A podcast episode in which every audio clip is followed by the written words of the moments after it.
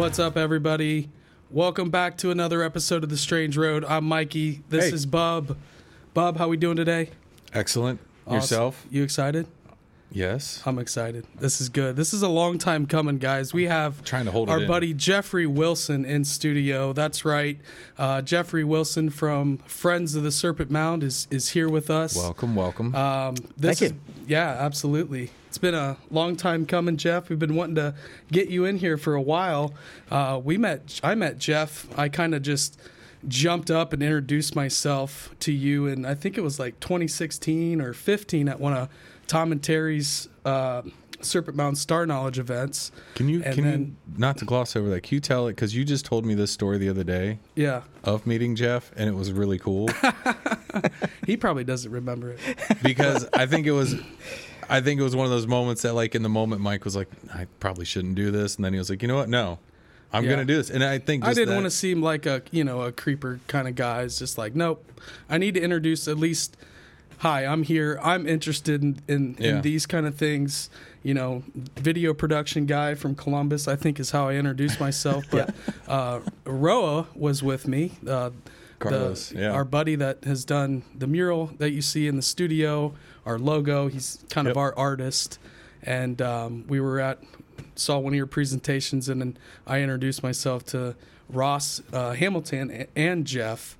Um, but uh, you know, Jeffrey currently serves as uh, president of the Friends of the Serpent Mound, which is a 501c3 organization, um, and they do basically advocating for Serpent Mound, and they do a lot of work uh, around Ohio with uh, other earthworks and have uh, contributed to preservation of many sites in Ohio, and they are They doing have, great, great things. Um, and uh, Jeff's been a guest on various national uh, TV broadcasts, um, and as well as local radio programs, national ro- uh, programs like Coast to Coast AM with George Yep. Noory, uh, and most recently, uh, you were on Graham Hancock's Ancient Apocalypse. which Yeah. Yep. We'll get into some of that. There's a lot of controversy happening around uh, that show and Graham.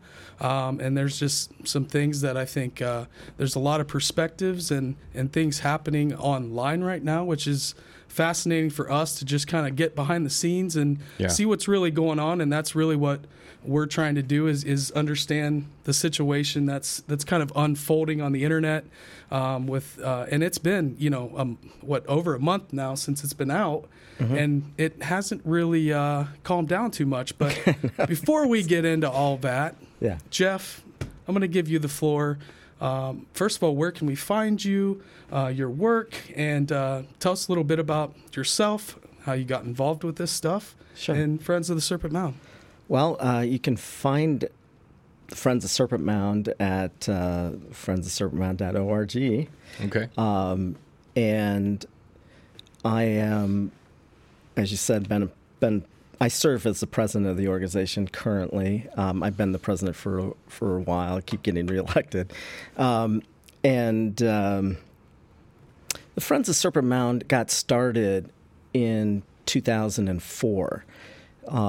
At the time, the Ohio Historical Society, as they were then known, now today they're known as the Ohio History Connection, they were going through a bit of a financial crisis.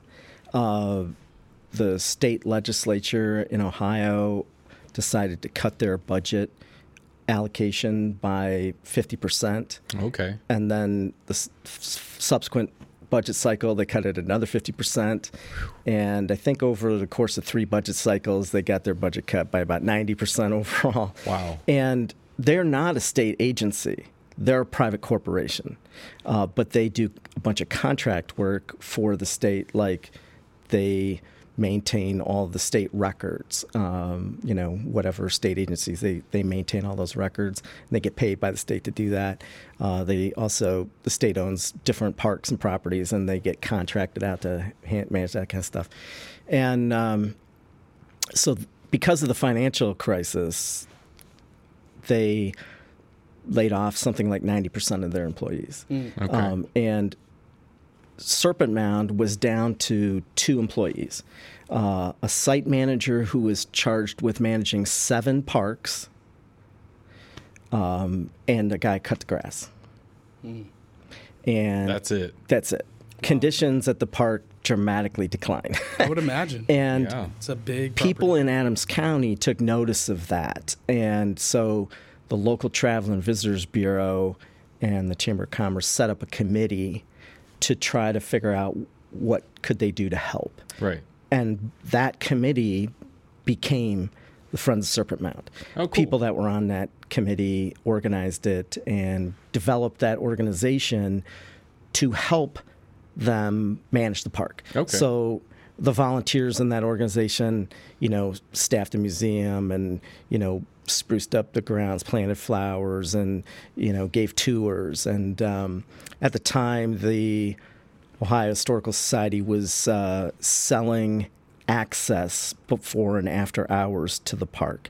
And they needed people to supervise that. And so the Friends of Serpent supervised. They would just, you know, It's like private tours or it wasn't it wasn't tours. It was you could like essentially rent out the park for whatever your private thing was. Have a wedding out there? Oh yeah, they had weddings and they did all kinds of stuff. Um, and so we kind of were charged as volunteers to sort of make sure chaperone, make, make sure they're not doing anything crazy and all that kind of stuff. So Yeah. you know we did that uh, for a while and um, and that's really how the organization began. Okay. And uh, over time, you know, we got involved with various um, efforts to help preserve other uh, earth, ancient earthworks in the site. The first one that I worked on was uh, to s- help save Spruce Hill. Okay. Um, that is a hilltop earthwork built about 2,000 years ago that went up for auction. And so I got on Went up and for auction. Yep, it was privately owned and uh, went up for auction. And a group of a consortium of people got together to try to help preserve that. And now that is preserved as part of the Arc of the Appalachians Oh, cool. uh, system. And uh, we managed to, you know, raise enough money to save that site. Um, in 2012, um, I was doing an aerial photo flight, taking pictures of various things, and I took a photograph of an earthwork called the Junction Group. Most people had assumed that it had been destroyed, but I had seen that from the airplane. You could tell the shape of the earthwork. It's a kind of a a group of a whole bunch of geometric earthworks and circular enclosures and stuff. And um, I took literally the only photograph that had ever been taken of it, you know, That's that crazy. showed that it was still around. And it went up for auction. And so uh, the Friends of Serpent Mound was the first group to start raising money to preserve it. And I think there was a consortium of about 40 some different groups that got involved to help preserve that site. And that is now also a part of the Arc of the Appalachians preserve system. Very cool. Um, Very cool. I got involved in trying to raise money to preserve uh, the Butler County hilltop earthwork uh, in Butler County, Ohio. Again, another hilltop earthwork enclosure had been in private hands. Uh, the person that owned it had been in their family for generations. He died, no heirs, or you know the heirs wanted to sell it, and so I think we had about two weeks to raise enough money. Friends of Serpent Mound was the first one to start raising money to preserve that. Um, the consortium of groups that got together, which included, you know, things like the Archaeological Conservancy, um, you know, a whole bunch, uh, failed miserably in the in the effort to try to raise enough money. I think, you know, in only two weeks, I think we only raised about one hundred fifty thousand dollars. Purchase price was close to two million, and there was a foundation, a local foundation that stepped in, uh, the Pyramid Hill Sculpture Group. Uh, that foundation that runs that park, which is about a mile and a half to the east of where this earthwork was located, they stepped in and provided the purchase price, and so they own and and they preserve it. That's great. I was Great, just gonna say, so when these go up for auction, like I could go bid on this. Yeah, I could Mm-hmm. buy this mound earthwork. you could. Yeah, A lot of earthwork sites are private. A I'm just I'm just thinking of it from the aspect of again having read a lot about mounds being dug up, like somebody buying it today to be like, I'm going to dig that thing up, yeah, yeah. It could happen. find out what goes could on in absolutely it. people just- are a little yeah. more conscious now, you know, Right. versus like the 1800s. So just a wild you know, we've been involved in a lot of kinds of things like that, advocacy for the preservation of different mounds and earthwork sites, and um, you know, we've kind of branched out a little bit beyond just Serpent Mound itself. But uh, That's great. That's so cool.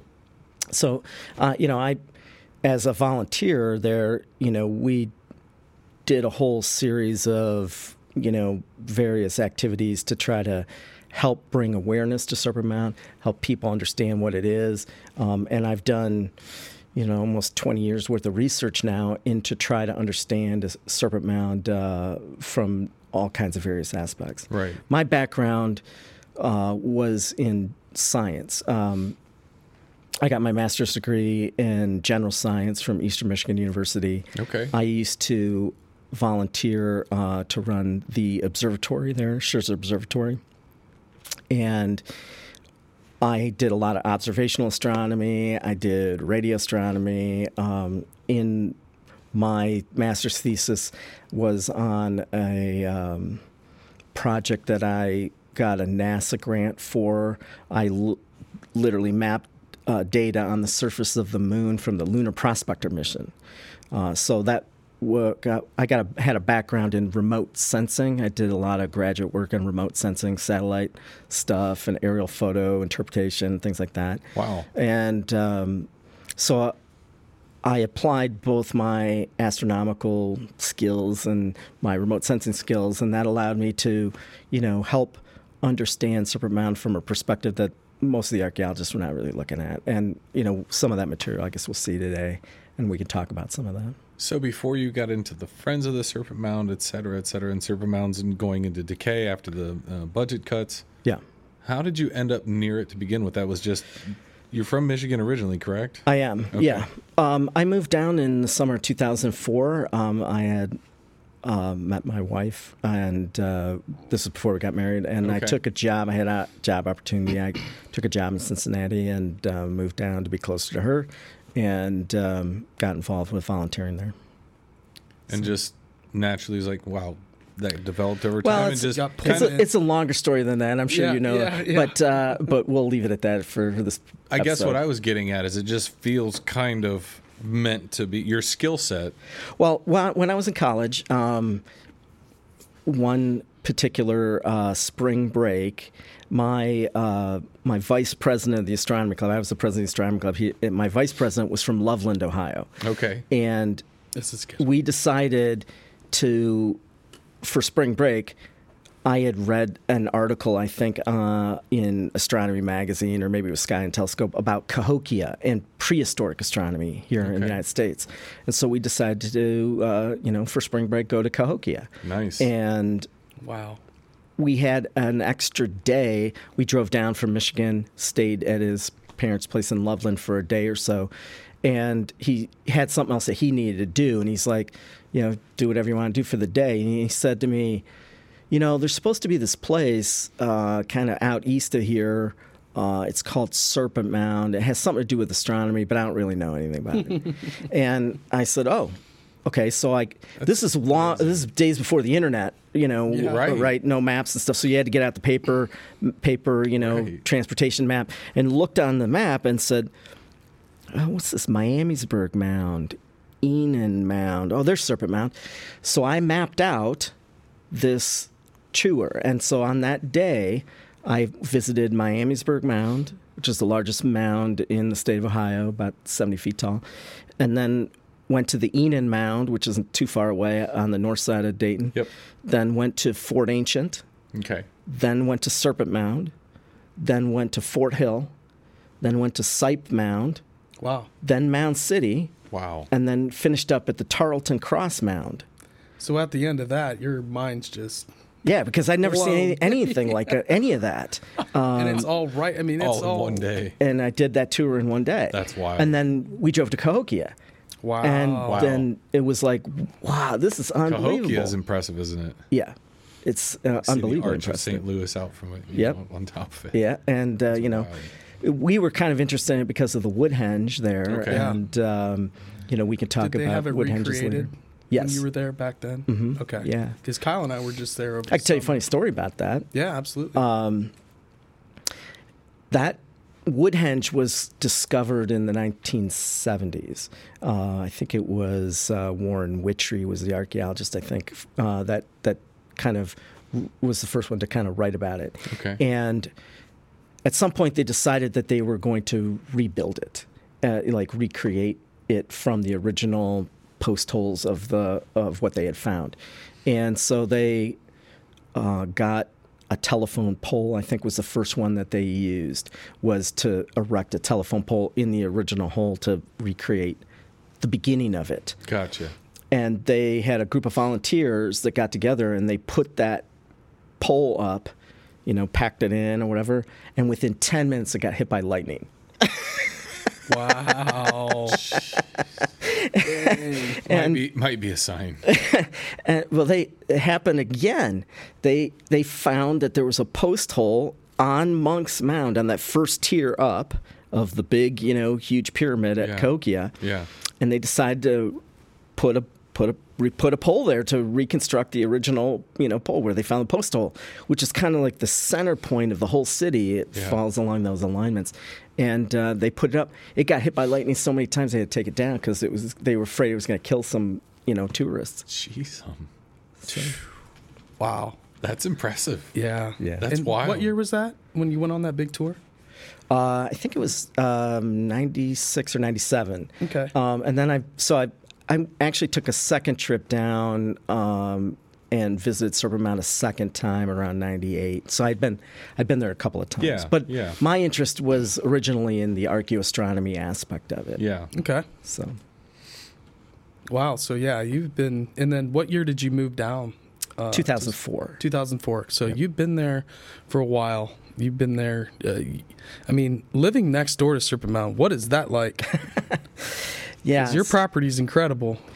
yeah, it is amazing. I mean, uh, uh, obviously, uh, we live inside the meteor crater. Yes. Uh, Serpent Mound is inside of a meteor crater. For those that aren't aware, uh, it has a federal designation. Serpent Mound is is designated as a national historic landmark, but the crater is designated as a natural uh, landmark. So there's it's called the Serpent Mound Crypto Explosive Area Natural National Landmark. And there is a marker for it. It's at Woodland Altars, if anybody wants to know, which is on the other side of the crater from where Serpent Mound is. The crater is about five miles in diameter, and uh, Woodland Altars is kind of on the northeast side of the crater, and that's where that marker ended up. I have no idea. It was designated in 1980. Okay. Um, and uh, Serpent Mound is kind of on the southwest side of the crater. And uh, so I live in the crater.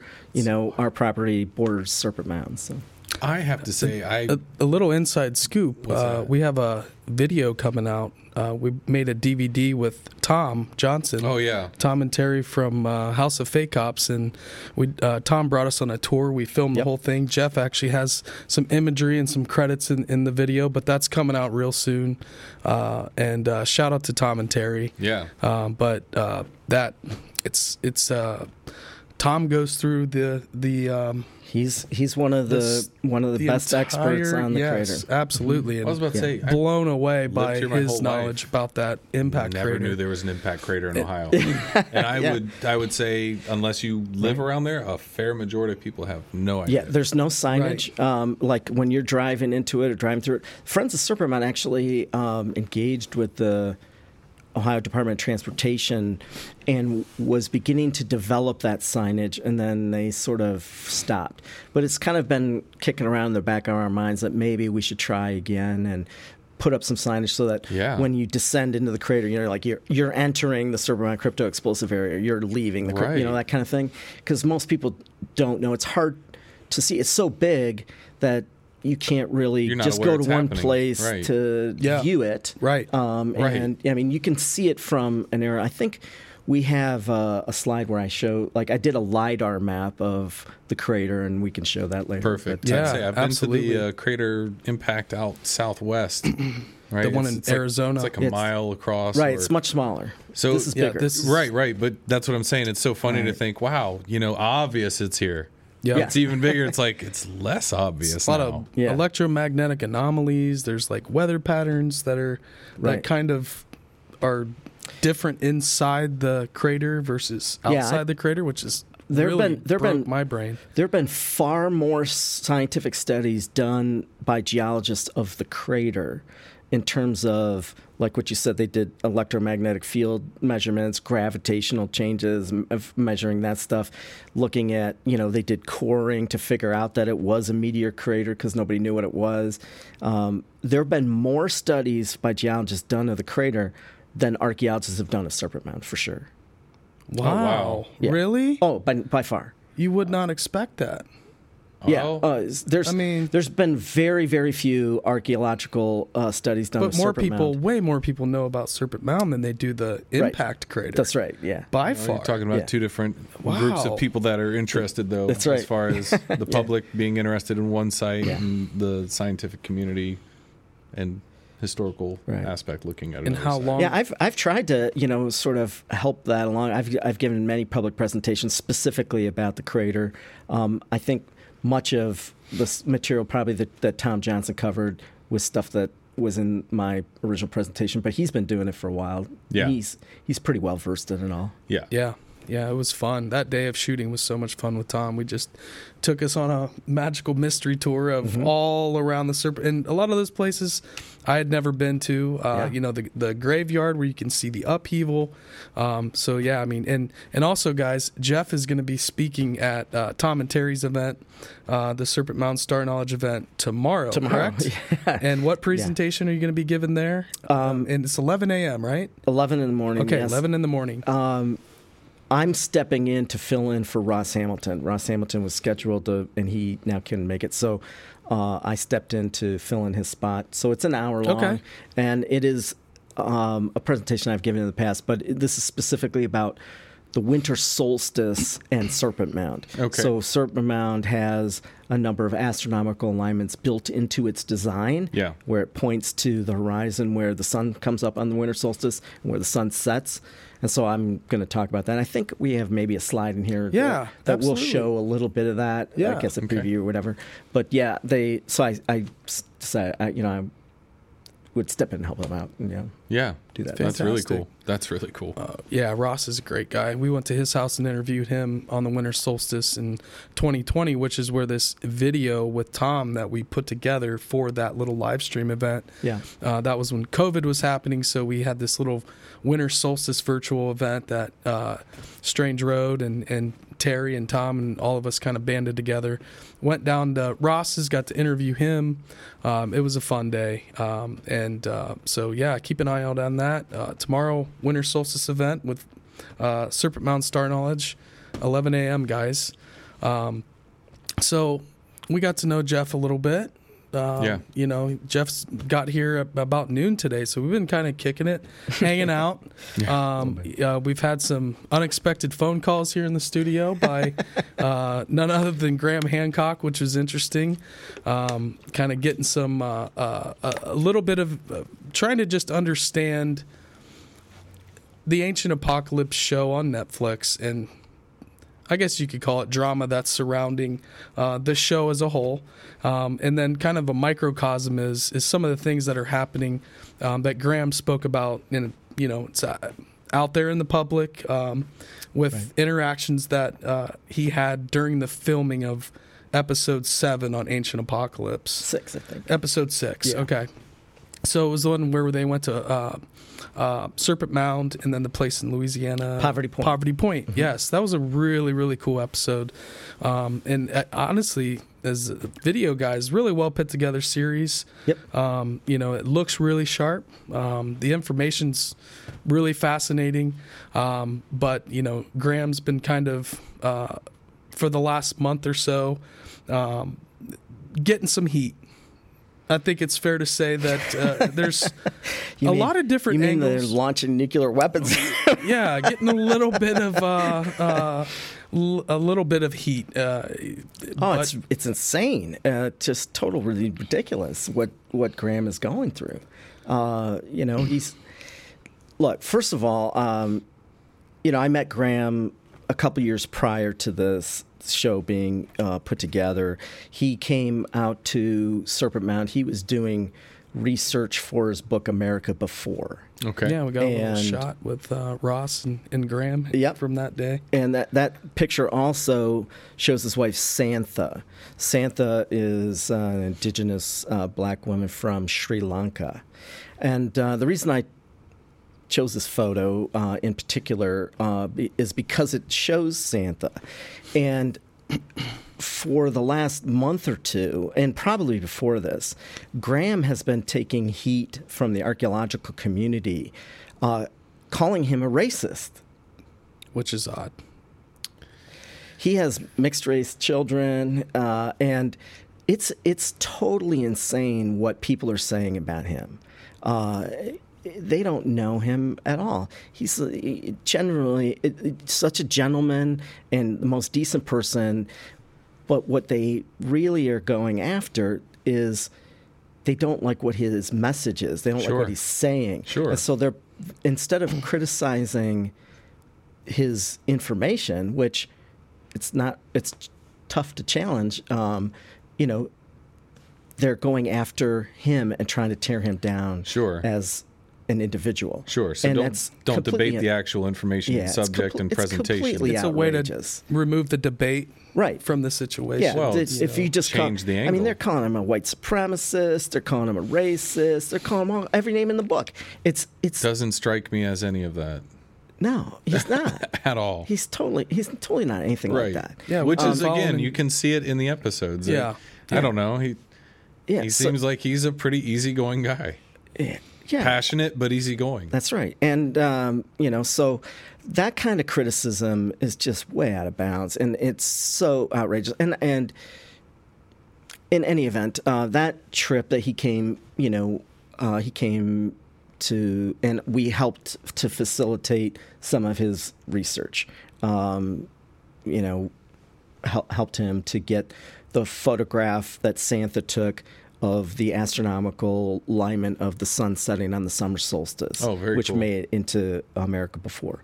And uh, I contributed a number of my LIDAR images of Serpent Mound that I had done Oh, cool. that made it into America before. Okay, cool. so, you know, but one of the discussions that Graham and I had um, when he came for that book was that um, the the archaeological site of Serpent Mound is much much older than the archaeologists have been telling the public. Um, he made a point in Ancient Apocalypse, for instance. He showed the photograph of the uh, historical marker signage that is at Serpent Mound, and when you read that, they give a specific historical narrative about Serpent Mound, saying that it was built by the Fort Ancient culture around 1100 AD, and all of the information on there is totally erroneous. It's completely out of date, um, and they haven't, you know, changed it at all. And so, you know, that brings up the question. It's been kind of a debate in the country over the last, you know, few years, five, six years, about, you know, with people wanting to remove statues of Confederate soldiers or whatever, and, Right. you know, saying, the question is, well, do you get your history from these monuments? or do you get your history from somewhere some other source because if you just go and get your history off that sign you're going to believe the narrative that they've got on the sign That's a great point. but the sign is totally wrong and you know so that's that was generally his point is hey when you go to the site don't read the signage because the signage is messed up and you know they need to update it for sure yeah. um, one of the things that um, you know came about as a result of that was he put out his book America Before, which was you know highly criticized by the archaeological community, you know, in the United States. okay. And he's been getting criticism for you know a couple decades since he you know has been writing in their turf in their domain, right? As a journalist, Yeah, not as, as a journalist. claiming to be a scientist. Yeah, he's or not he's not claiming that. He's, he was a war correspondent reporter. Is kind of how he's. Yeah, he's what I a, he's a, he does investigative career. journalism on a bunch of different subjects, and you know he, really focuses on things that don't get a lot of light shed on them, and he has taken piece, bits and pieces of things Oh, the that, Sphinx and, and created a enclosure with- larger picture Yeah. about Yeah. what was going on Yeah. in prehistory. Um, and I don't think that his general overall uh, hypothesis is that unreasonable. Um, in fact, Right. many of the things that he has called out have turned out to be true. For instance, he you know has highlighted the um, you know absolute worldwide catastrophe that happened during the Younger Dryas, Right. And that's undeniable scientific information that other scientists pieced together. And that was controversial From for other many years. fields, Yeah. geologists. that was very controversial. All he's for- doing is right? yeah, taking disparate information and Right. drawing the connections. Drawing the connections. that And- other groups maybe don't overlap and they don't see them, but he sees the bigger yeah, And picture. it's- everybody and has their specialty, so you and know. his right. and his idea that well He's solving we know that people lived through the ice age Right. and we know that people lived through the younger dryas because we're here today Right. right Right. and so is it that unreasonable to believe that the same people with the same IQ bandwidth as you and me today were living back then, you know, we're all the same human beings, right? Right. um, that there possibly could have been people that developed a, a civilization before the worldwide catastrophe of the Younger Dryas. Right. It doesn't seem that Right. unreasonable. And if you look at things like just in, in Europe, for instance, um, th- there was, uh, you know, the Magdalenian Revolution, they call it, which was, you know, somewhere between like 14,000 years ago and 22,000 years ago. That's when people started doing a lot of the cave paintings and developing all kinds of s- different kinds of technology and so on and so forth of, you know, stone, bone, you know, you name it. So there were people that were developing art, culture, music. You know, you find bone whistles from that period of time. So why is it so unreasonable that that happened before the Younger Dryas catastrophe? We already know that that happened in Europe. Uh, so why is that so, so controversial? It's not controversial. But because Graham says it, it's controversial. It's just ridiculous. Uh, you know, so I don't. I, I'm not aligned with Graham on every single thing under the sun. You know, and Right. you know, if we want to talk about some differences in, in details that, that they presented in Ancient Apocalypse about Serpent Mound that I disagree with, you know, Sure. we could talk about that stuff. But but the idea is, he put forward a hypothesis. In science, you you know, be prepared to defend your hypothesis, but other people can criticize your hypothesis based on the merits of the data. But that's not what's going That's on. not what's happening. And that's It's he's a racist. He's you know a white supremacist. It, it's it's totally crazy. It's well, totally and I think it's interesting too that, like you just said, you you have some points that you obviously line up with them on where you think very closely, um, and probably others where you couldn't be more divergent, right? Like you just nope, that's we're just gonna have to agree to disagree on that. Which is But what we're supposed to do, by the way. We're that's supposed to conversational have debate, discourse, debate, Right. And if there's someone else has better information or more data, you add to the story. Because of it's, this doesn't take away the work that's been done at all. I mean, well, there's no, there's know, not allowed it's to be just adding to the adding story, is it. what it seems like, right? So- but it's just set in stone and then there's nothing else that can come in well i mean what about you know einstein and newton like uh, newton's work just doesn't go away So, so eventually, eventually, the uh, there was a production company that came to Graham and developed the series, and they sold it to Netflix, and they wanted to do one of the episodes, at least part of one of the episodes at Serpent Mound. So you know they. They went all around the world. You guys see the show. They, Yeah. they went to Oh, you know Indonesia and they Yep. went to Turkey and they went to Malta and they went to Mexico. Look at the pyramids. Everywhere they went around the world, they had to get governmental approval to perm- permits to film at all these places, and they got that uh, you know approval in every place, including World Heritage Site of Poverty Point, in Louisiana. yeah they had a big the interview The only place in the entire world that refused to give them a permit to film was Serpent Mound, and the Ohio History Connection refused to grant him a permit. And that's wild. and he came to me. And It's like, what can I do? And I said, well, now that's what's wild. being contested right now is Right. whether or not ohio and we don't have to go there just yet we do have a awesome bts photo of, of jeff's Yeah. day with, with graham yeah. So Santha Hancock took this photo of us and sent great this to me. Um, so we're standing literally on on our adjacent property, looking towards uh, the Serpent Mound Park. Um, and from the ang- from this angle, you can't really see it, but from the angle where they filmed, behind us is the large conical mound by the parking lot at Serpent Mound. So that's why we filmed in that location because you can't. We, he was not allowed to film on the property. So we Was he so the- allowed on the property? Did he get to walk around the the structure itself? Not when they were filming, but did he actually get to go in and see Um, well, Serpent when Mound? And we- he did for his research for America Before. I'm saying for this last for trip, this he- for this he did not have time. Okay. uh, they had a filming, uh, you know, things, and so I was just wondered if they went that far with it. Like you're not even allowed. Like no, we're not even going to film. they but- just did not grant, grant him uh, permission to film. okay. Okay. And so they they now what has happened in the last few days is that th- there was another uh, video podcast group out there that they went to Serpent Mound after watching Ancient Apocalypse, saw Graham read that email Right. that he had gotten from the Ohio History Connection, Right. and they drove to Serpent Mound and then interviewed the Ticket employee taker. in the in Yeah. the in the gatehouse when Yeah. you pay your money when you come in. We have that video if we want to play it back. uh, I wouldn't. Yeah, uh, okay. You know, I wouldn't give them any more attention than it is. Yeah, but what they did was they interviewed the the person from the OHC, then they told them an invented story that no, we didn't ban them from coming here, but that what they had requested was that they wanted to come and shut down the park for four days during the summer solstice to film. Right. That's totally not the case because Right. they filmed during the fall equinox.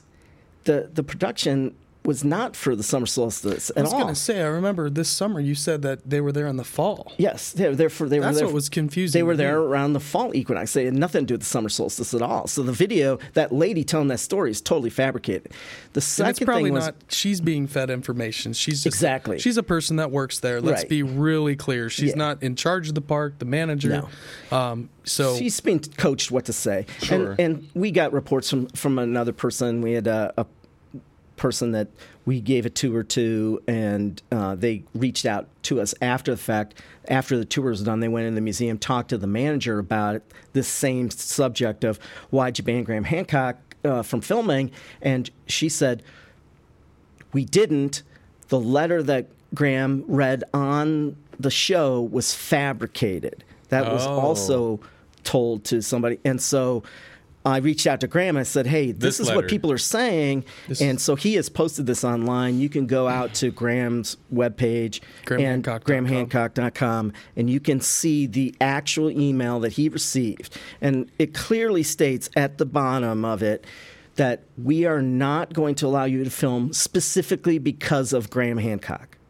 And that's that's basically the last two sentences Last there two at the bottom. Yeah. Uh, if you guys really want to read that, you know, it, it's uh, grahamhancock.com. Right. Uh, so you have So- basically. so, they they they're they're denying and they're lying about you know what actually transpired uh, but you know graham's got the evidence to show that that's exactly what took place was they denied it because it was graham hancock. And so you know that And brings he- that brings up questions about censorship. It brings up questions about control of the site. Like why wh- why do this you know like what is the point um, and there and the, see the thing is is that graham isn't the first one to be denied Sure. filming permitting at serpent mound uh, just maybe the most visible. the friends of serpent mound also facilitated in exactly the same way that we helped facilitate graham's uh, you know uh, episode there was a Native American uh, production company that wanted to do an episode for Red Earth Uncovered, which is a Canadian program. The entire production team is made up of First Nations peoples. They, uh, the you know, the writers, the director, the producer, the cameraman, the sound guys, the interviewers. They're all First Nation Okay, peoples. okay. And they wanted to do an episode about Serpent Mound. The whole show of Red Earth Uncovered is about Native peoples trying to go and find out information about their own oral traditions. Mm. So they have a tradition about Serpent Mound, the Great Horned Serpent. So they wanted to film an episode there. They were denied by the OHC to film there. This is wild. because they had done a prior episode about Native American oral traditions of Sasquatch, and they said, "Well, that's paranormal. We don't we don't want anything associated with paranormal about about Serpent Mound, so denied. So we facilitated exactly the same way. We they filmed on the adjacent property, same location that Graham was staying in. We did a you know f- uh, uh, you know a shoot from there. I did an interview with them. I gave them the same kind of drone imagery, different drone imagery Right. than what I gave you know for Graham Right. Graham's show. So you know you can kind of work around it, uh, but yeah, it's it's kind of insane. I mean, they've denied NPR, they denied you know some of the major network affiliates you know out of Cincinnati to try to film there. We've had to host them on the on the adjacent property because. It's it's all about them trying to control the narrative about what Serpent Mound is and what it's you know, and they don't want anything that deviates from their narrow story.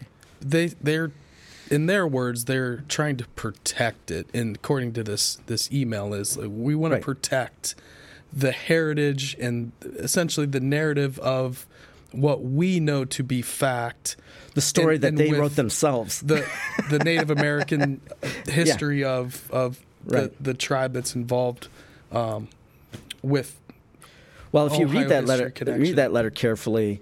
They talk about they how they view their role. This Yeah. we're talking about the Ohio History Connection. How they view their role in regards to Serpent Mound, and they do say in there that their role is to preserve the historical Preserve. narrative, right? And well, what is that historical narrative? Well, it's the narrative that they wrote themselves right? So anything that deviates from the narrative that they wrote themselves, they don't want that an alternative, you know, viewpoint or a story or anything like that. Um, and so, again, it goes to did they get burnt in the past or like did anything Yes. happen to where? Yeah, sure. Yeah, for they- some reason why they're very protective of that in I the guess. last five years, thing or six or seven years, the things have really, you know, got really tightened down with screws on this because of what happened with Ancient Aliens. Um, Ancient happened there? Aliens wanted to do an episode about Serpent Mound.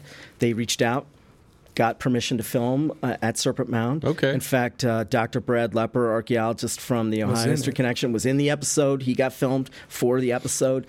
Um, I personally declined to be a part of the episode. I didn't. I not uh, an. Uh, you know, an adherent to that idea of ancient aliens, and so I declined to be part of it. But they filmed that episode, and the OHC got so much you know, flack from the academic community about it that they just basically shut down all productions, you know. So there isn't really anything that people can, you know, do to it doesn't matter if you're Native American, I guess, or you know, Graham Hancock, nobody gets to, you know, do anything there. So when we shot our So interview wild. with you in 2018 uh, the guy that was in charge of the park, the ranger, uh, older gentleman, great guy, used to Yep. get along with him super well, and he Yeah. he left and was like, "Hey guys, feel free to fly the drone. You guys want to shoot your interview? Cool, I'm going home." And we just had the park. We just were like, "Really? That's great. And, and Tim, Tim Goodwin, yeah, yeah, Tim he Goodwin, was great. Tim Goodwin, We shot the interview with you, which is up on our YouTube page. Tim Goodwin's a great guy, and um, you know, over time you have to build trust with with people, and yeah, Tim had seen us around too, so you know. we we had a we had a relationship that uh, you know we aren't going to screw up the park. We love the park. right. We, You guys want to protect the park. We have want to been preserving it from We've the been volunteering it for a long time. So Right. you know. We don't want to have anything crazy or nothing like that happen to it. So, Right. um, so I've leaving never, you there actually just that. extends his watch right, by exactly. proxy. The locals have more invested in that place. Yeah. You, there's so many of these cool groups that have been doing events and and bringing you know other people Right. to be able to share the Serpent Mound. Yeah, I and mean, it's well- just a head head scratcher to me why you wouldn't want to work with Right. organizations like yourself and Well, and, you know, and work together. I, I mentioned that you know, Gra- you know, Graham has been censored there, and Red Earth Uncovered's been censored. there. Well, Friends of Serpent Mound got censored there too. Um, you know, we used to host a, uh, and we still host a summer solstice celebration for the yeah, you know it's a good time. weekend closest to uh, the solstice. Usually falls on the weekend sometimes. So, um, and we used to host that event at Serpent Mound as when we were volunteers there. We organized all kinds of events. So we would host, you know, archaeology day or geology day or reptile day, or you know, we had we did events for the solstices and the equinoxes, and uh, we had because it's inherently built into the, the design of Serpent Mound. That's what it is. It's you're there to celebrate that, right? So we would hold a celebration. We have all kinds of speakers from you know a whole different range of viewpoints come out and talk about things related to you know Serpent Mound or whatever. And so um, one year, uh, the OHC came to us and said. Um, uh, if you're going to do the event at Serpent Mound, you must have all of the speakers' presentations delivered to us three months in advance, and we will have a committee go through there and review them for the content. Hmm. And we said, no, I don't think so. Academic freedom is something that I, you know, kind of stand by. And so. we decided to move the event to the adjacent property, which our family, you know, collect, you know, collectively owns, and we decided to hold the events there, and we kind of affectionately refer to it as the free speech zone, um, and because they wanted to control and restrict and s- essentially censor Yeah. people for what they were saying. Yeah. And uh, you know, I, here's here's my view about that is. I don't believe that any one person can get the answer Right. right? So you need a wide range of viewpoints to try to understand. Well, s- some person sees it this way, another person sees it this way, another Right. person sees it this way. Maybe you can take a little bit of this. You might disagree with a lot of it. You might ta- be able to mm-hmm. take this a little bit here and come together to Yeah. figure out what the what the closer to the truth or the what the reality might be Right. but that's not what they're doing. What they're doing is saying, we don't like what this person is saying, they're banned. We don't like what this person is saying, they're banned. We don't like what this person is saying, this is censored. And we don't believe in any of that. So, you know, that's where the friction has come mostly Yeah. in the last, you know, f- 10 to 15 years is over issues like that. the information that's being presented. Correct. And here's the thing: I, you know, met Jeff and extremely measured guy over here. Right. Very well researched, scientific. You know, is into instrumentation and scanning and all these different types of like show me the facts. Like he's That's not some saying, you have the skill tinfoil set. wearing hat No. dude No, you've running got a around toolkit. Yeah. as if you know. I mean, you know, working for NASA. Like your your resume is. I mean, you're published on academic uh, academia.edu. Well, anybody can do Uh, that. yeah, It's not- yeah. that's not a big but deal. you have some interesting papers with, uh, you know, contributing with uh, Dr. William Romain, um, Yeah. which some of his work has kind of butted heads with uh, Dr. Bradley Lepper, who was used to be the head Yeah, archaeologist. I mean, we could talk about that in a little bit. I mean, um, I, I would say you've had this picture up here for a while. I can Yeah. explain what this picture is. Yeah, absolutely. That's absolutely. amazing. So, in the earliest days of the Friends of Serpent Mound, when people were trying to figure out what can we do to help the park, you know, with the financial crisis, um, we wanted to get people to come to the park throughout the year. right. And Not just yeah. the winter time is kind of a dark dead time Yeah. right and so um and this this is a fun story so i came up with this idea uh, to light up the serpent with uh, luminary candles and um, i'm sure you guys remember the band duran duran oh, yeah, absolutely. Okay. So Duran Duran had done a documentary in the late 1990s. And in the interview portion of the documentary, they were interviewing the band. Uh, the band was talking about how, in the earliest days of the band on MTV, their music videos reached millions of people and it became a double-edged sword for the band. That, on one hand, it, it beca- they became incredibly recognizable, but on the other hand, those videos became iconic in the public's mind. The images, when I say the band Duran Duran, a lot of people think, well, you know, you see the boat, uh, you know, the sailboat with all of them and their silk suits on the boat, you know, right, yeah. sailing, you know, singing Rio or whatever. That those, that's what conjures up in people's minds is that iconic imagery. Right. And they said that forevermore, they have been trying to recreate iconic imagery to give to the public to help them change and break out of that original identifiable iconic imagery. Okay. And they talked about the power of iconic imagery. And that really stuck with me. And so I thought, well, what could we do to deliver iconic imagery into the public consciousness about Serpent Mound? And I said, well, you know, you know, white people have been stealing native culture forever, right? You know, ever since we got, you know, Europeans got to the shore, have been stealing that stuff. Right. Why don't we steal a little bit of white culture back and apply it here? Uh, you know, there are instances, particularly in some of the southwestern tribes, where they do use luminary candles in, you know, various ceremonies or whatever.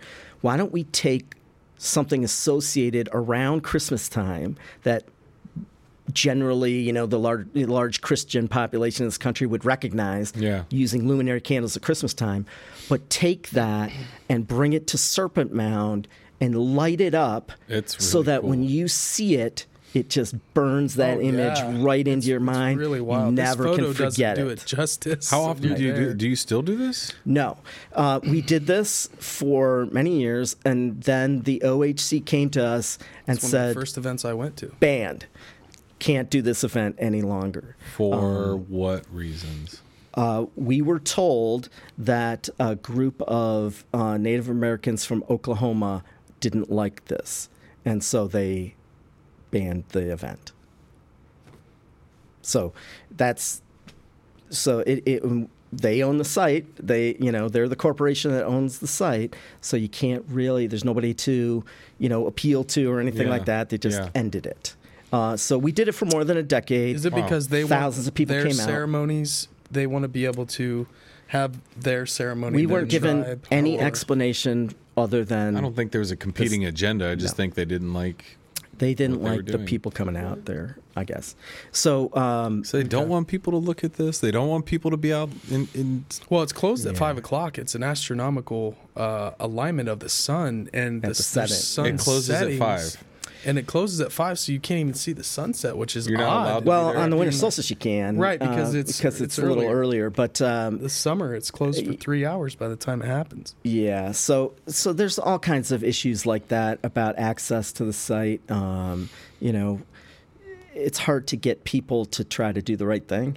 Uh, you know, there's a corporation that's got an agenda, uh, and they're trying to placate various groups for political reasons, and you know, we don't have to get into any of that stuff. Gotcha. But uh, nevertheless, this is this was an event that thousands and thousands of people come to. Um, for instance, uh, Midwest Living Magazine did a story on this, named this uh, one of the three destinations f- uh, to go and visit in the Midwest during the Christmas season. Cool. You know, so it was inspiring to so- uh, to quite a few people. There is uh, a couple of attendees that walked away from this and said, after after this event got shut down, they said we're going to recreate this.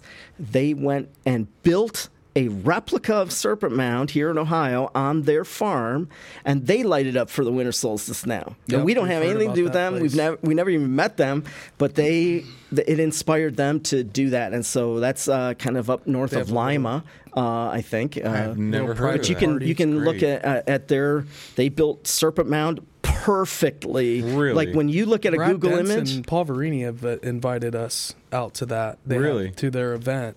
Uh, I've seen pictures. They have like a.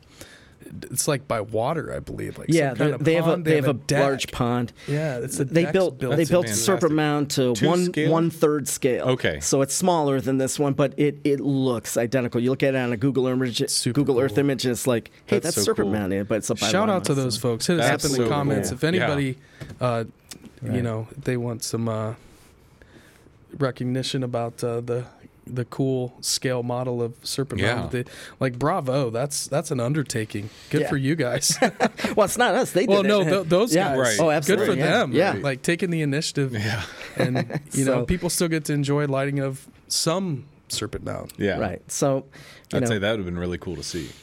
and I think that uh, you know photos like this live on, um, and you know, f- for more than a decade, you know, it was a fun tradition. Anyway, Yeah. So um, maybe maybe in the future a new regime will come in and recognize the value of it and do Yeah. it again. I don't Yeah. know, but And that's awesome. Well, it's. I mean, that's, I feel bad for you guys that you're not allowed to do some of these things that you were able to do in the past with uh, Friends of the Serpent Mound and your Right. organization. I mean, It is what it is. Do I mean, you, you want to you try to do the right thing, and like they they're pushing back, uh, like they're trying to go head to head with you. Do you do you feel like they're uh, well, I think it's more about the control. Okay. They want the control, and uh, you know, we're now an independent organization. you guys don't so- care about power or No. the Uh, money or We don't have anything to do with running the park. control- we don't have right. anything to do with controlling the park. Um, You're just we're trying to raise awareness. I, I want to make this clear. Yeah, please do. We advocate for Serpent Mound. Right. We don't advocate for the OHC. okay. Okay, and so they are the corporation that owns it, Right. and so you know they want to have their own control, and they want to have their own control of the narrative and do their own thing. So you know, it's a difference of uh, you know ownership and control. Right. And we're not looking for that, you know, but uh, Right. Right. so Well, Wild situation. Yeah, I think I think organizations like yours, like you said early on. I mean, if it wasn't for locals, where would this place be? If they didn't have the money, and the, you said they had two people working there at some time, Yeah. you got to have local communities I think that's the part to of it protect that's kind of these. Uh, and we, we're going to get in into face. that of of how Serpent Mound Well, began the protection and it's, the people it's that not it, it really wasn't just about serpent mound that happened to all of their historic sites across Right. the state um, and so all of the sites suffered not just serpent mound um, and in fact uh, it got so bad that the Yeah. ohc decided to and this is a corporate thing they decided to essentially assign a subcontractor to manage all of their sites across the state. And so they went to local groups that had a local stakeholder, you know, sort of interest in maintaining it because they live there or Yeah. they were a volunteer group there or whatever. And they selected a bunch of these organizations to manage uh, all these sites across the state a- as a subcontractor management Right. with you know some oversight and then they paid them a little pittance on the side to you know sort of give them some incentive to do it certainly not enough money to actually manage the any of these sites Right. i mean it's it's been a, a complete embarrassing disaster for histor- historical sites in in the state it's you know but it's a corporate thing right it's all Right. about the money Right. and um, it would be honestly in my opinion it would be best if m- sites like Serpent Mound and many of these sites just got transferred to the Ohio DNR, and then there is some level of representation. You can go to your state representative if you see something out of whack, and your representative can, you know, sort of lean on the administration for managing the site better. They have direct control over funding for those things. Let's see. That's interesting. Um, and that would be a better place than where we are today with a private corporation running it all. right. Right. So Are they a nonprofit or? they are, but they, I mean, they have a CEO and a s- CFO, and they have Sure. a board of directors, and uh, you know, I mean. The, the last CEO, according to their last annual statement, was making more money than the governor of Ohio. You know, I mean, they're making you know hundreds of thousands of dollars a year, and you know, so when people they ask for you know donations and money to you know help prop up their, th- it's really a corporate thing that Right. they're doing, Right. Yeah. and uh, so you know, if you if you understand that they're a corporation and they make decisions like any other corporation, it's all about the money. It's all about the bottom line. It begins. You begin to understand their behavior, and uh, it's it's becomes very apparent quickly. It's not like, you know. I mean, we're a 501c3 corporation technically too, Yeah, Friends of yeah. Serpent Mound, but we don't have a CEO and a CFO, and we don't have a single paid employee. Right. It's all volunteer. You know, we don't have giant budgets or anything like The that. money goes to putting on your events and having. Yeah. You guys have little town halls that you Right. do. Nobody's making any money, you know, Right. w- w- Yeah. at, at- at any of it. Um, but that's that's a direct contrast to the corporation, right? Right. And they, you know, the OHC is a big corporation, Hmm. and uh, you know they their their annual budgets in the millions of dollars, right? So Okay. So they're going to have it their way for quite a while, or until something Yeah. dramatic happens, or right. we'll see how this plays out. Well, I mean, mean- you know, it's there's there's always changes that happen, right? So, I mean, 20 years ago, they they're about fi- ready to financially implode, Right. Uh, and you know, today it's a little bit different situation. Things can change. You know, Right. fortunes reverse. You know, Right. uh, control changes.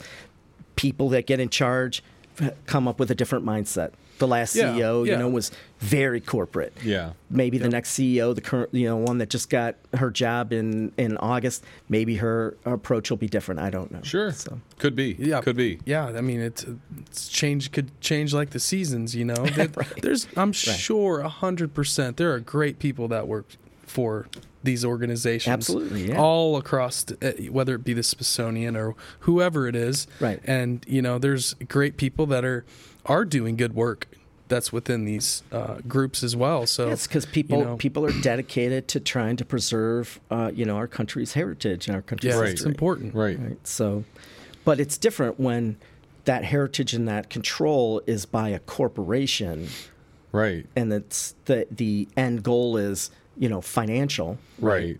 So it's that's different than enthusiasts that want to preserve it. So like you know, every county has a sort of a county historical society, right? Okay. You know, the it used to be the Ohio Historical Society, and then they changed the name to the Ohio History Connection, and they got distanced themselves from that idea that it's a volunteer society, that it, the, we're a corporation. Okay. So wild. Well, I, I appreciate you uh, kind of giving that perspective a little bit, and, and I would Yeah. be you know more than happy to, you know, oblige any type of conversation on on both sides of of Right. the fence. You know, Right. it'd be interesting to talk to Graham. It'd be interesting to talk to, um, you know, the person that uh, the with involved with the email. You know, I I like to see every side of each story. Um, and you know, I think Jeff has a unique perspective with the stuff that was going on with Ancient Apocalypses.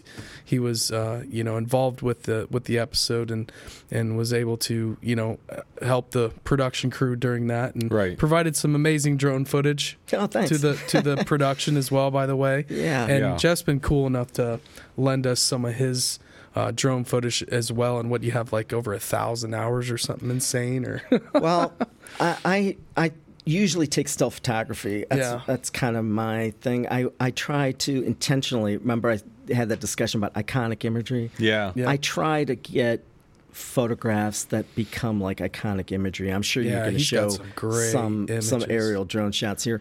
Um, so I have not really focused on on film photography much. Gotcha. But uh, Graham's production, they wanted certain shots. Um, they did hire a secondary drone company, Drone Ohio. Shout out to Drone Ohio. What's up, Nice. Drone Ohio? They're up in Cleveland. Uh, they came down. I helped facilitate their production, um, and uh, they, you know, the production liked a lot of my drone footage too. So they used both Well, in the you've had episode.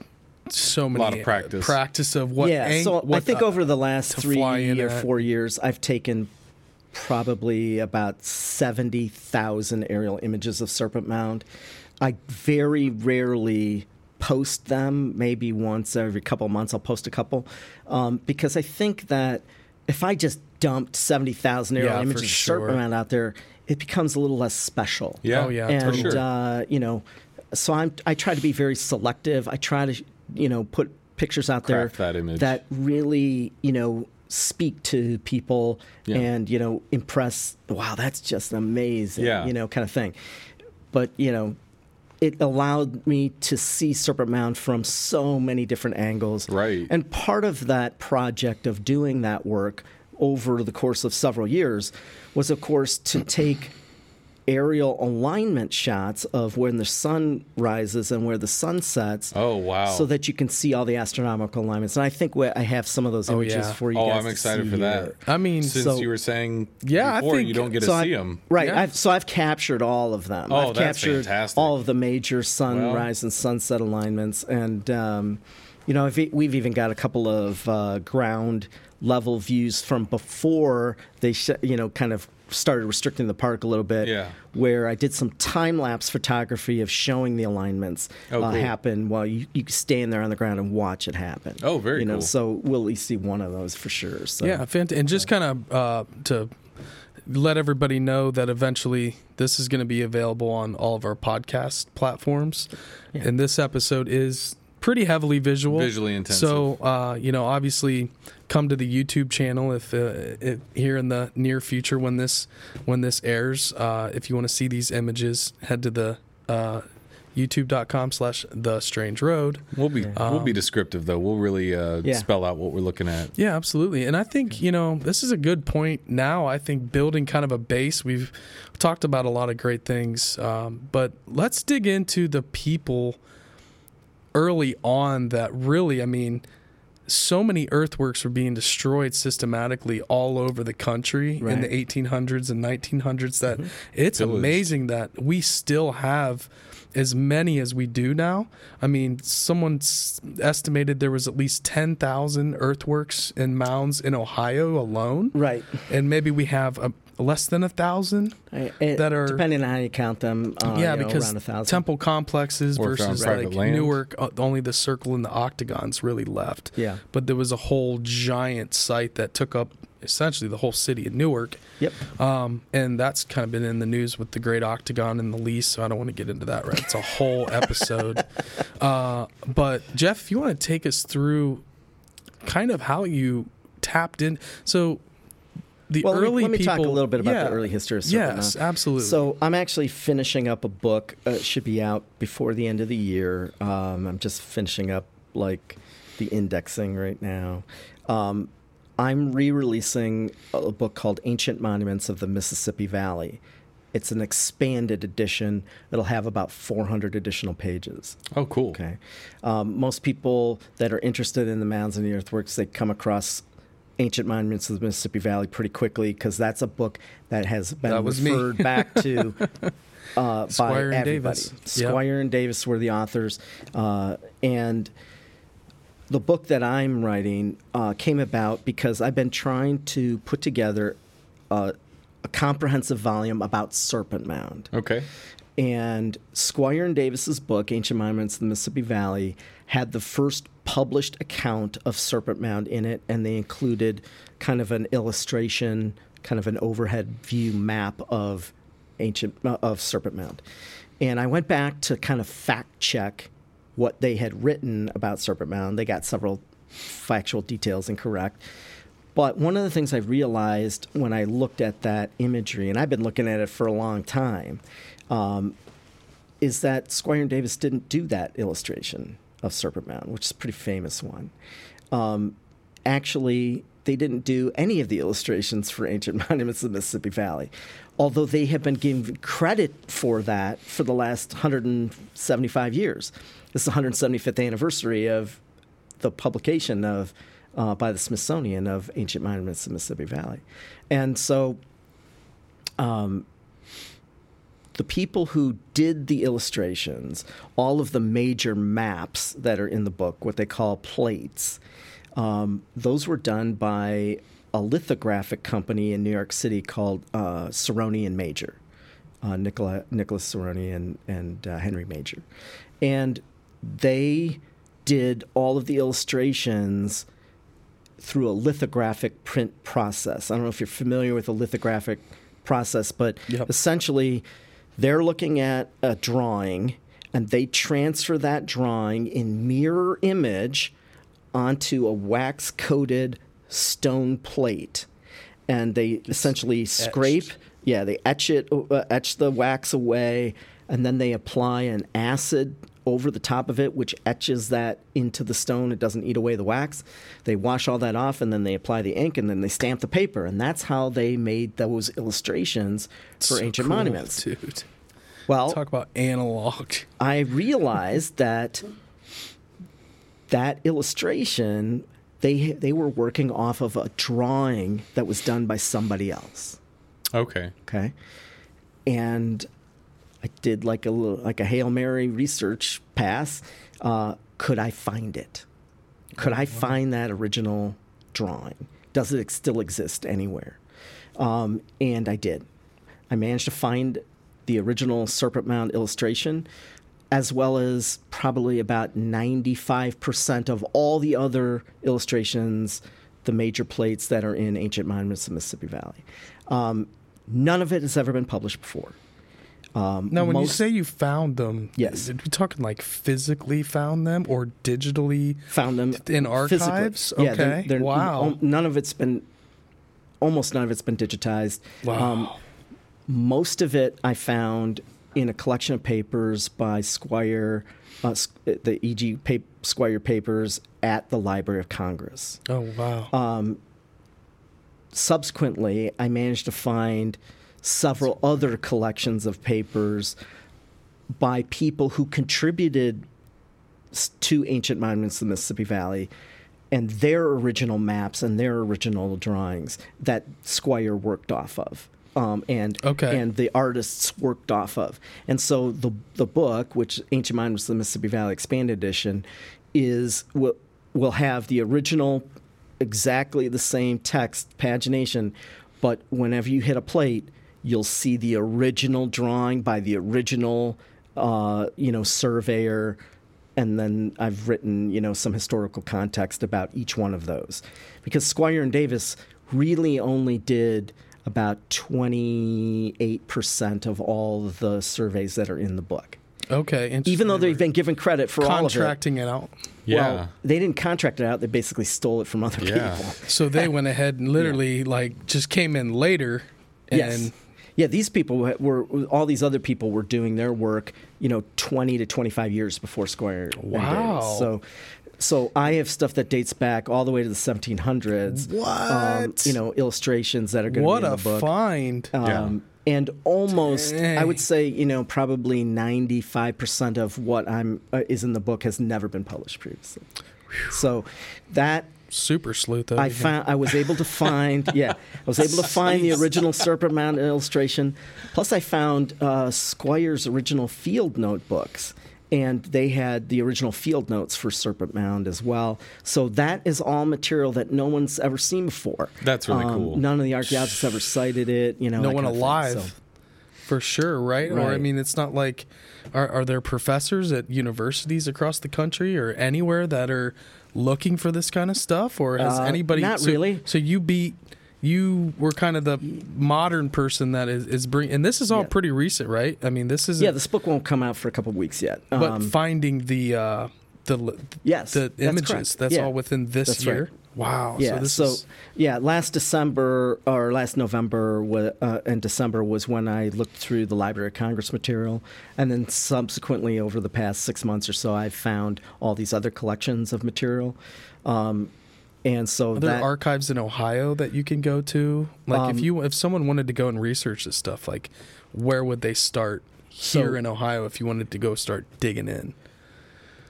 So there are probably three major collections. Um, one would be the, the collection that I use the most is at the Western Reserve Historical Society in Cleveland. Okay. They hold uh, the Charles Whittlesley papers. Whittlesley contributed quite a bit to the book. Uh, Charles Whittlesley was um, part of the Ohio Geological Survey in 1837, 38, 39. And they did many, many earthwork surveys. Quite a few of those were for the first time published in Ancient Monuments. And so Whittlesley is credited in Ancient Monuments as doing a lot of it. He did about, I want to say, um, maybe about 15% of all of the surveys in Ancient Monuments were done by Charles Whittlesley. Um, so his papers are at the Western Reserve, as well as Squier's original field notebooks. And so that's Oh, where I went and looked at those. Wow. Um, the guy who contributed the most to ancient monuments is actually uh, a guy by the name of James McBride. James McBride was from Hamilton, uh, the city of Hamilton. He did a lot of work in Hamilton and Butler County, surveyed dozens and dozens of sites over there. Uh, he put together these amazing handwritten, hand lettered, leather bound books of all of his surveys um, and then lent them to Squier. Squier took them to New York and they basically copied almost every single page in the book. Um, and I didn't realize this until just recently.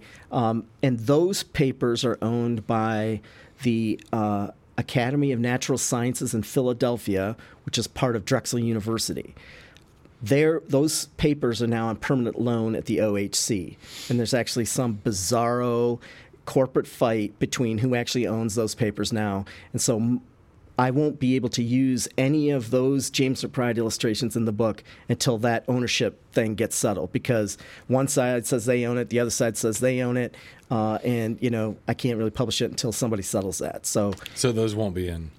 yeah. Now I'm quoting Waiting. from all of the field notes that are in there, but I won't be able to use any of the illustrations. Uh, So you've been in there, you found them, you just Yes. can't.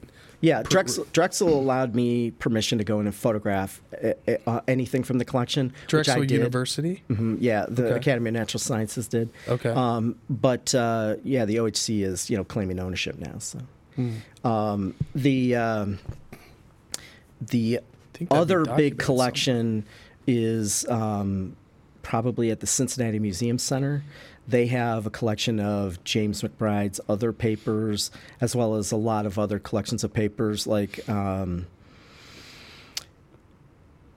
well, they just have a bunch of stuff. Uh, let's put it that way. And uh, so those would be the three main groups. Although I have found uh, stuff in other archives as well.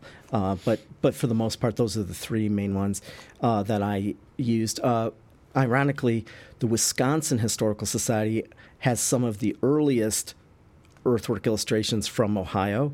Um, There was a, a, a gentleman uh, by the name of Draper back in the mid 1800s, uh, starting around the 1840s, who was from Wisconsin that realized that somebody needed to preserve the early papers from people from the first white people arriving in the Northwest Territory. and so he went around and bought and collected all of these early manuscripts. And these are um, like town hall reports, antiquarian journals, uh, or all kinds of collections Yeah, of papers. so there's, like, he went and doctors. interviewed a lot of people before they died, and so he collected all kinds of stuff. And one of the major collections from a guy by the name of uh, Dr. Daniel Drake. Um, many of his early illustrations are probably the earliest illustrations of a lot of the earthwork sites like the Hopewell Earthworks or Spruce Hill or um, Circleville. Those will be in the book. Those have never been published before. They were part of the Draper manuscript collection at the Wisconsin Historical Society. Oh, wow. So uh, I was able to access those collections, and that stuff will be in the book.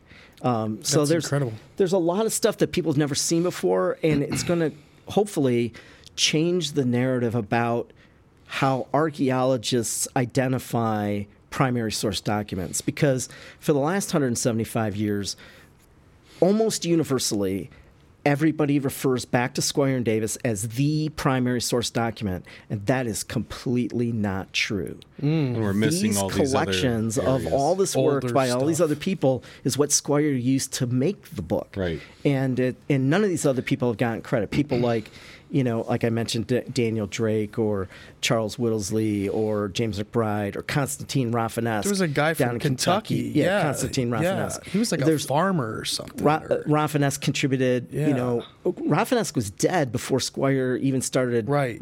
You know, before Squier ever moved to Ohio. Mm-hmm.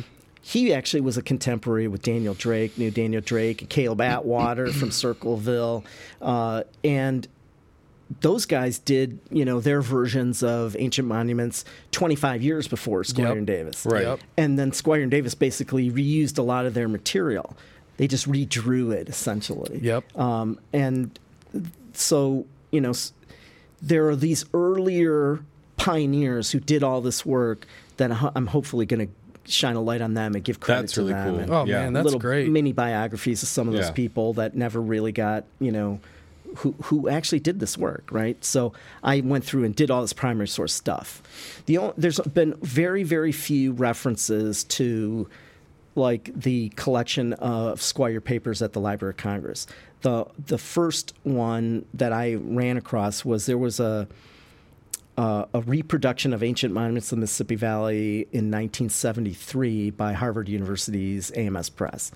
They produced one, and it had a new introduction written by a professor of archaeology at uh, University of Michigan, James Griffin, who was probably out of all the archaeologists I've ever run across and studied, that guy knew more than just about anybody else I've ever come across. Wow. And he really knew his stuff. He was a super, he was like a pottery savant. He he went around and visited every collection of pottery across the eastern United States and studied it and wrote about it. And you know, he was the first guy to really set up carbon dating uh, at the University of Michigan. The, they were the first ones to really kind of start doing carbon dating. Oh wow! Um, he was he was uh, just a, a, tour de force of an archaeologist. Um, and in his introduction in the 1973 edition to Ancient Monuments, he mentions in a small, short paragraph that he had viewed Squier's papers at the Library of Congress and found it that was interesting that the drawings, the draft illustrations, had differences than what was actually published. So he's noticing that Squier's drawings right. aren't the published. And he says, but uh, it's out of the scope of this introduction. We don't have time to cover it. Done. That's it. It's like two sentences. Just mentions it. Just mentions it, right? And no follow up. Nobody ever followed up. Not a single archaeologist has ever gone in there and looked at any of this material. They've never never published it and never cited it, even. Um, there was a biography written about Squier uh, by uh, a guy by the name of Terry Barnhart. Terry Barnhart was an amazing historian who wrote this biography of Squier. Plus, he wrote many other long articles. Did his doctoral dissertation on Squier and Davis. Wrote long articles on James McBride and Squier and Davis. And but he never accessed the James McBride papers. He even was an employee of the OHC at one point that they had the papers in their collection and he never even accessed them and wrote this long historical doc you know thing about james mcbride uh, he wrote and he went to the Library of Congress and reviewed all these letters that are in the Squier Papers collection, and all of the all of the pictures that he shows in his book from ancient monuments are the published versions. He doesn't mm. even mention that there are any drawings or draft illustrations at all. And, and it's like this really comprehensive biography, and it, and he doesn't even access this stuff. It's it's like purposefully glazes I was, over I it. was astonished, absolutely shocked when I uncovered this material because all I'm doing is I'm looking for, you know, a picture of Serpent Mound, you know, like right. some sketch or whatever.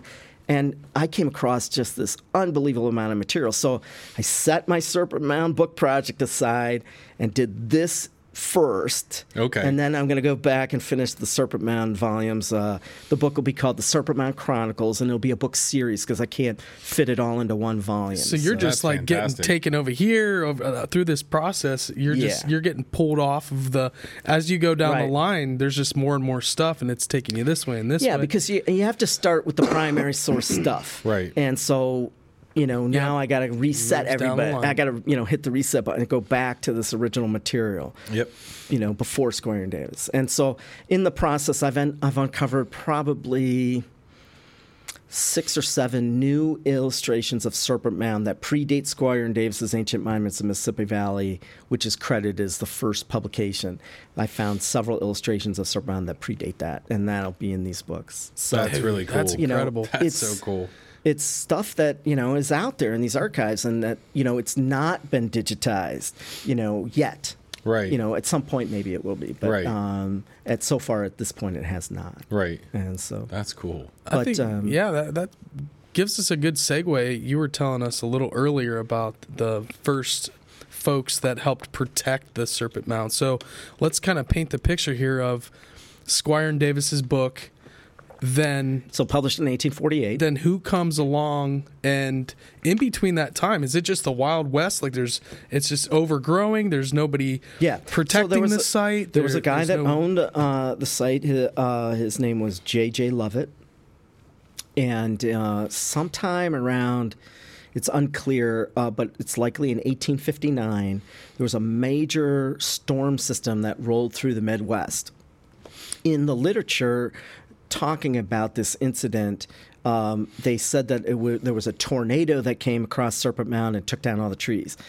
But I went back into the newspaper archives to find out whether or not you know there was an article written about that. Right. There was no article written about that. But during that period of time, there was this massive storm that ran across the entire Midwest and that spawned tornadoes all uh, and basically straight line winds that did damage in like every Midwestern city from, you know, the western side of Kentucky all the way into Pennsylvania. And so all this damage, you know, was done across across these places.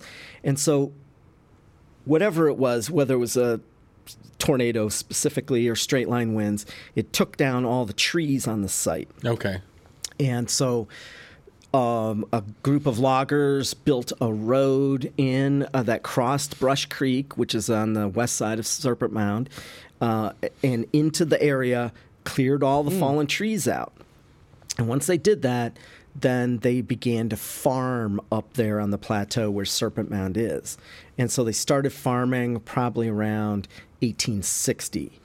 And so they're farming, farming, farming. And then in 1883, an, uh, a person from Harvard University by the name of Frederick Putnam, who was the curator of the Peabody Museum of Archaeology and Anthropology, he took a trip across the state of Ohio. He actually began his trip in Wisconsin, then came down to Ohio, met up with some people in Ohio, and four guy, five guys, including Putnam, went by you know horse and buggy across southern Ohio. They would go about 17 miles each day, stop at another mound, and then dig it up.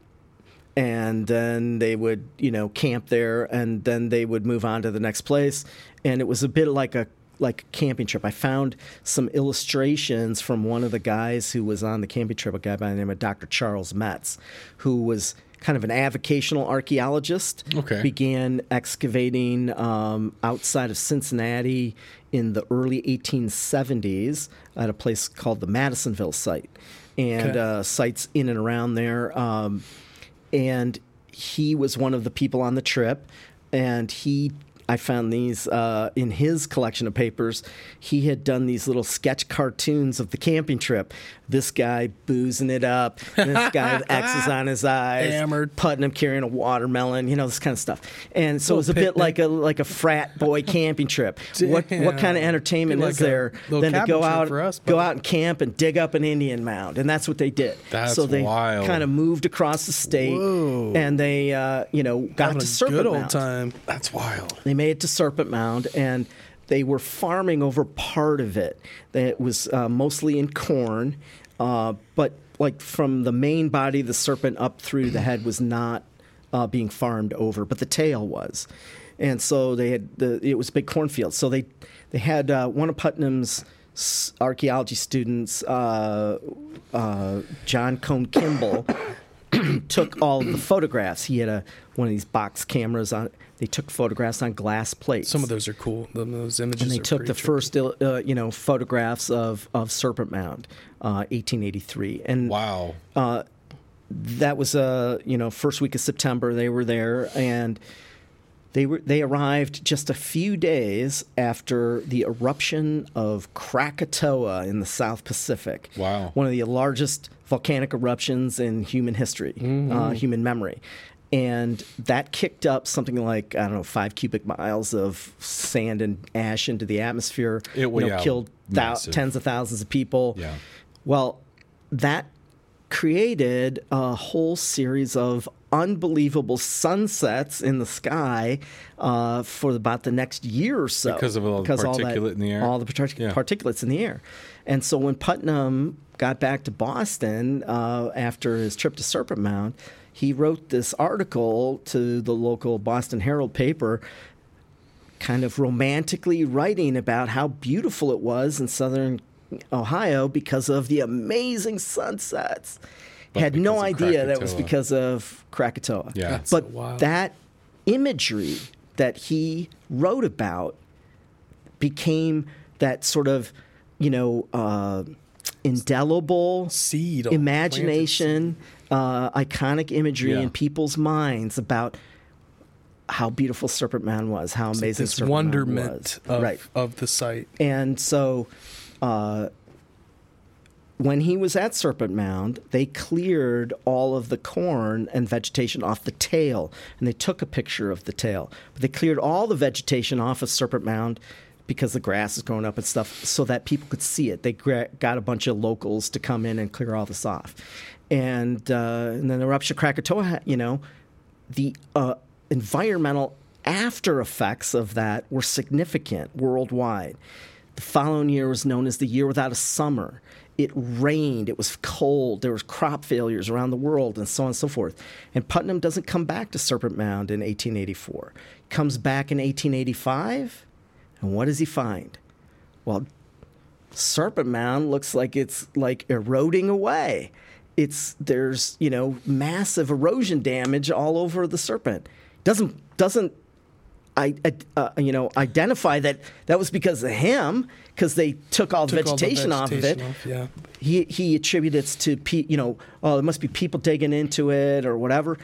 So he writes another letter to the Boston Herald and says, you know, uh, somebody should do something. Not him, but somebody should do something because otherwise this is going to be gone.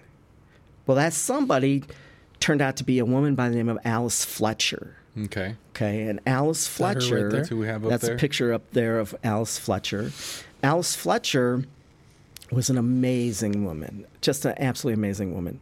In the early part of her career, she served as kind of the teacher slash nanny to this wealthy family in New York City, and when the kids came of age, the wealthy uh, parents said, "Well, we don't need you as a teacher anymore." but we've taken a portion of your pay throughout the whole many years that you've done this for our children. I guess he, this guy was some kind of wealthy Wall Street investor, where invested a bunch of money for her, and so she became sort of financially independent. Oh, cool. And so Nice parting she gift. she um, wanted to do something good with her money. she was invited to become part of the very first women's organization ever organized in the United States. It was called Sorosis, like the root word of sorority.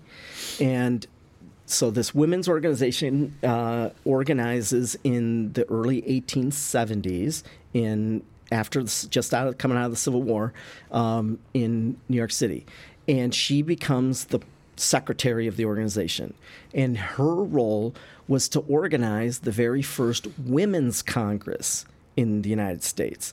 And so they got together all of these women who had been active in the fight to end slavery, the uh, war against, uh, you know, uh, alcohol. Um, they were also the people that were involved, you know, they called that the temperance movement. Old school liberals, like Yeah, uh, they, they were also used to the be. women that were active in wanting uh, women's suffrage, right? Yep, the yep. right to vote, right? Right. Yep. And so Early they, feminist they collected movements. these women from across the country and they came together in a women's congress and they formed the Association for the Advancement of Women.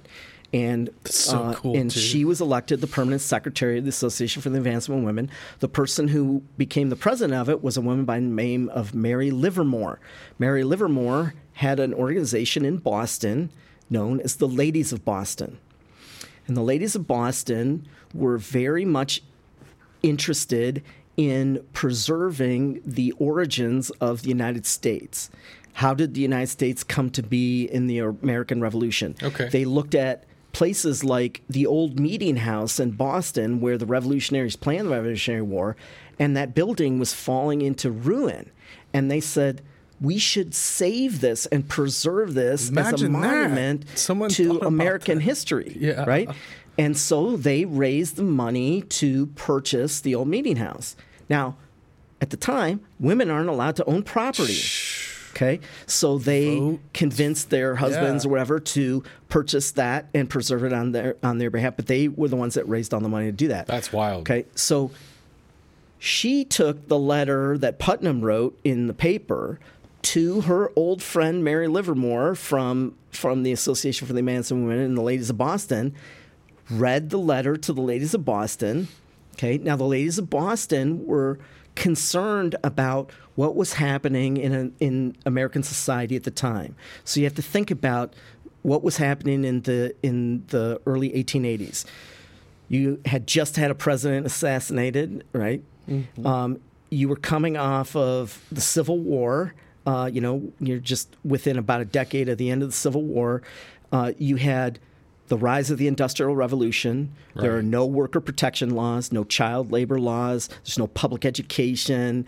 There, there are waves of immigrants coming to the United States to flee the wars in Europe and the financial devastation from like the Panic of 1873, Yeah. which was a worldwide.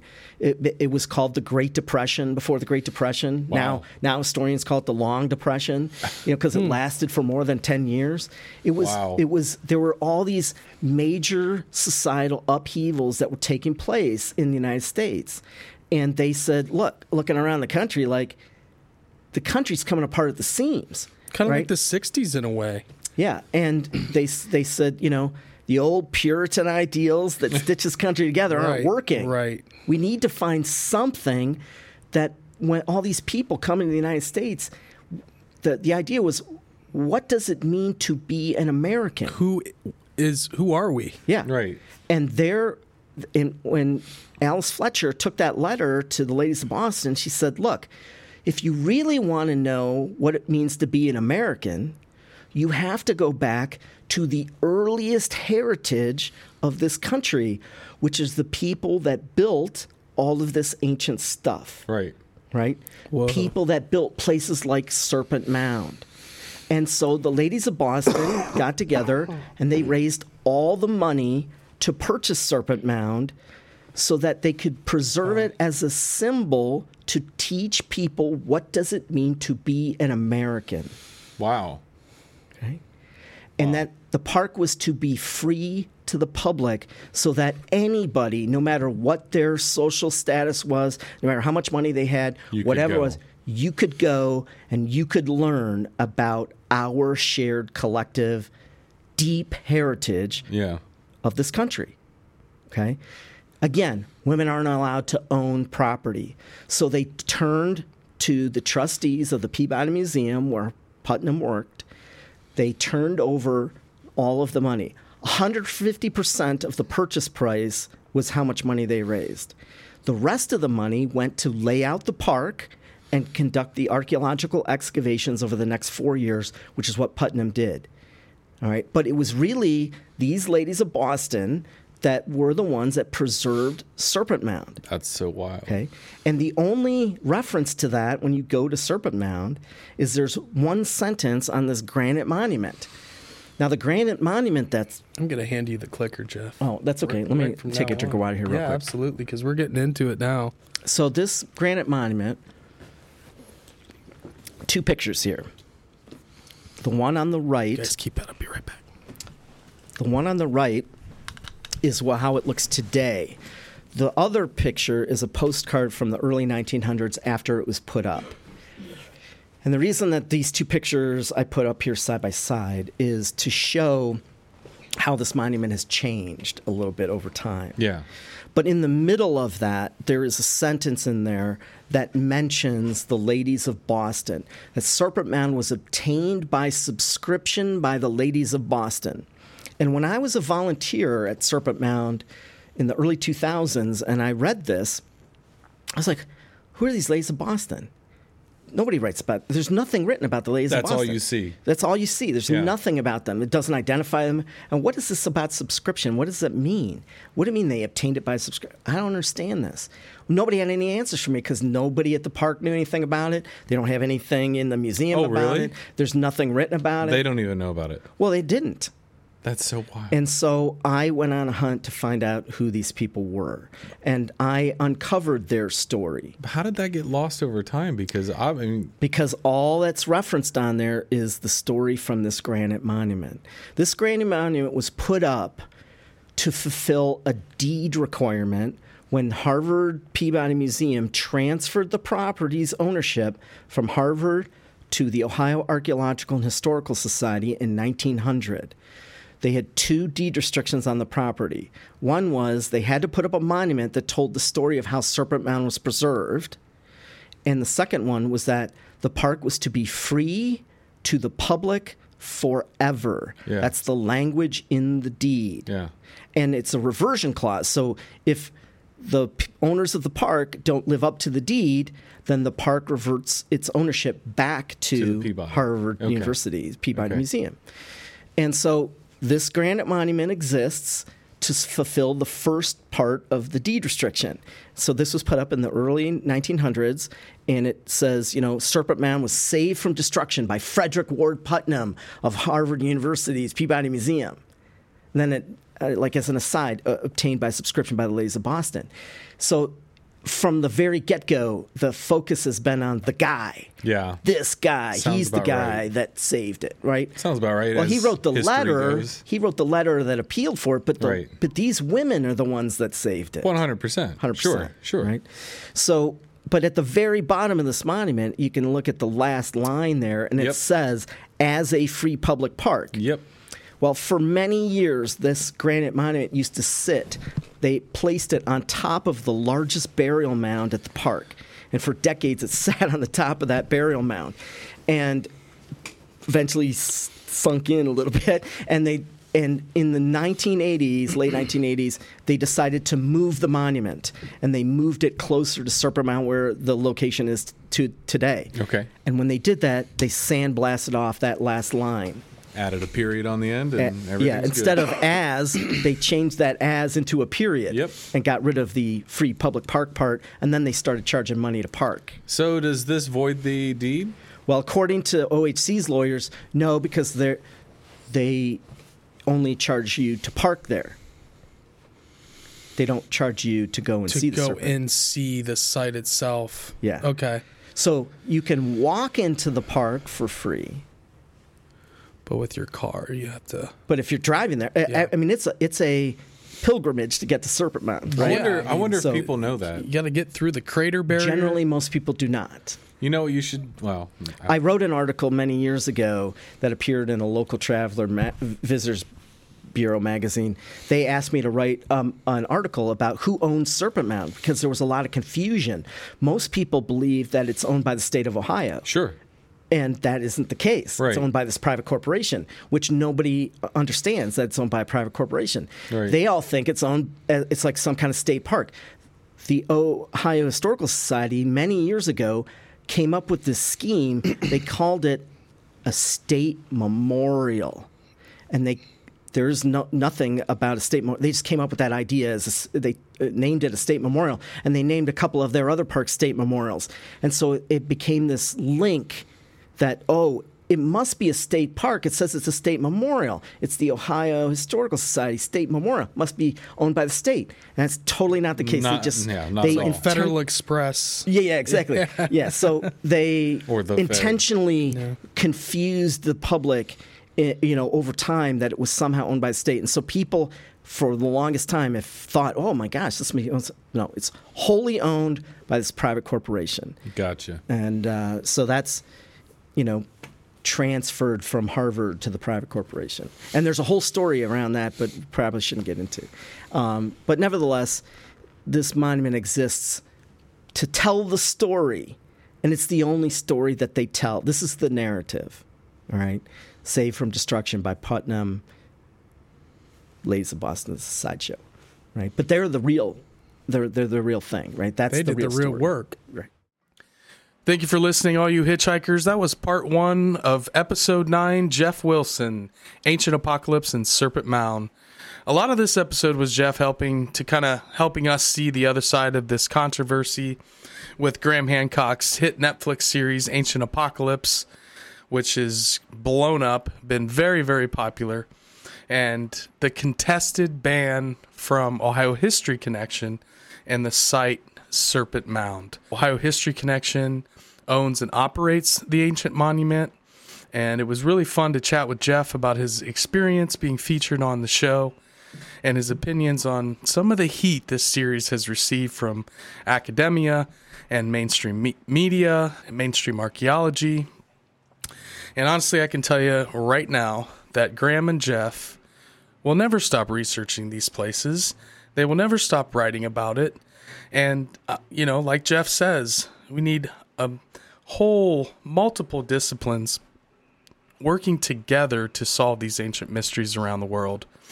And it was really, really cool in this episode to hear Jeff talk about the lost surveys and drawings that were used to make all the illustrations and ancient monuments of the Mississippi Valley by Squier and Davis, which was one of the first big books written through the Smithsonian, and that was in the kind of mid early 1800s. So we'll all be looking out for, excuse me, Jeff's new book, Ancient Monuments of the Mississippi Valley Expanded Edition, where he publishes all these early drawings and surveys. It turns out Squier and Davis only did about 28% of the drawings in the book, but they claimed all of them. So, you know, Jeff's going to kind of highlight some of these guys that didn't get credit where credit was due. I mean, there's some illustrations that date back to the 1700s, which was way before Squier and Davis really started going out and researching and putting this book together. These guys were, you know, really never given credit. So, and then really cool story about uh, the women that saved Serpent Mound. You know, we owe them a huge debt as Ohioans. And without them, who knows where Serpent Mound would be today, and that we can all go and visit it and and uh, you know have an experience there and, and connect. And guys, don't forget to track down Jeff on Facebook. If you have any questions, you can reach him on his Facebook group, Friends of the Serpent Mound, where they're nonprofit organization that has been doing amazing work, not just at Serpent Mound, but other earthwork locations and helping raise money for different projects uh, him and his wife Delcy and a whole amazing group of people have been dedicating many, many years to earthworks and ancient monuments here in Ohio. Guys, don't forget to follow us on Instagram, Facebook, Twitter at The Strange Road. We appreciate all the new subscribers, all the comments. We're getting a lot of great feedback on some of the live streams we've been doing. Stay tuned on Spotify, Apple Podcasts, Google Podcasts. We're on every major platform now on the podcast side of things. Um, if you really like the show, follow us, subscribe, give us a five star rating. That would help us out so much. And uh, we get that great feedback and kind of figure out what you guys really like to hear from us. So, again, we appreciate you. We appreciate Jeff and can't wait for his two books to be coming out soon. The other book I kind of forgot to mention is a book solely on Serpent Mound and his research over the last few decades. So we'll be looking out for that. And the new year is upon us, new beginnings. It's going to be a great 2023. We just know it. And you guys all be safe out there. Take care, everybody.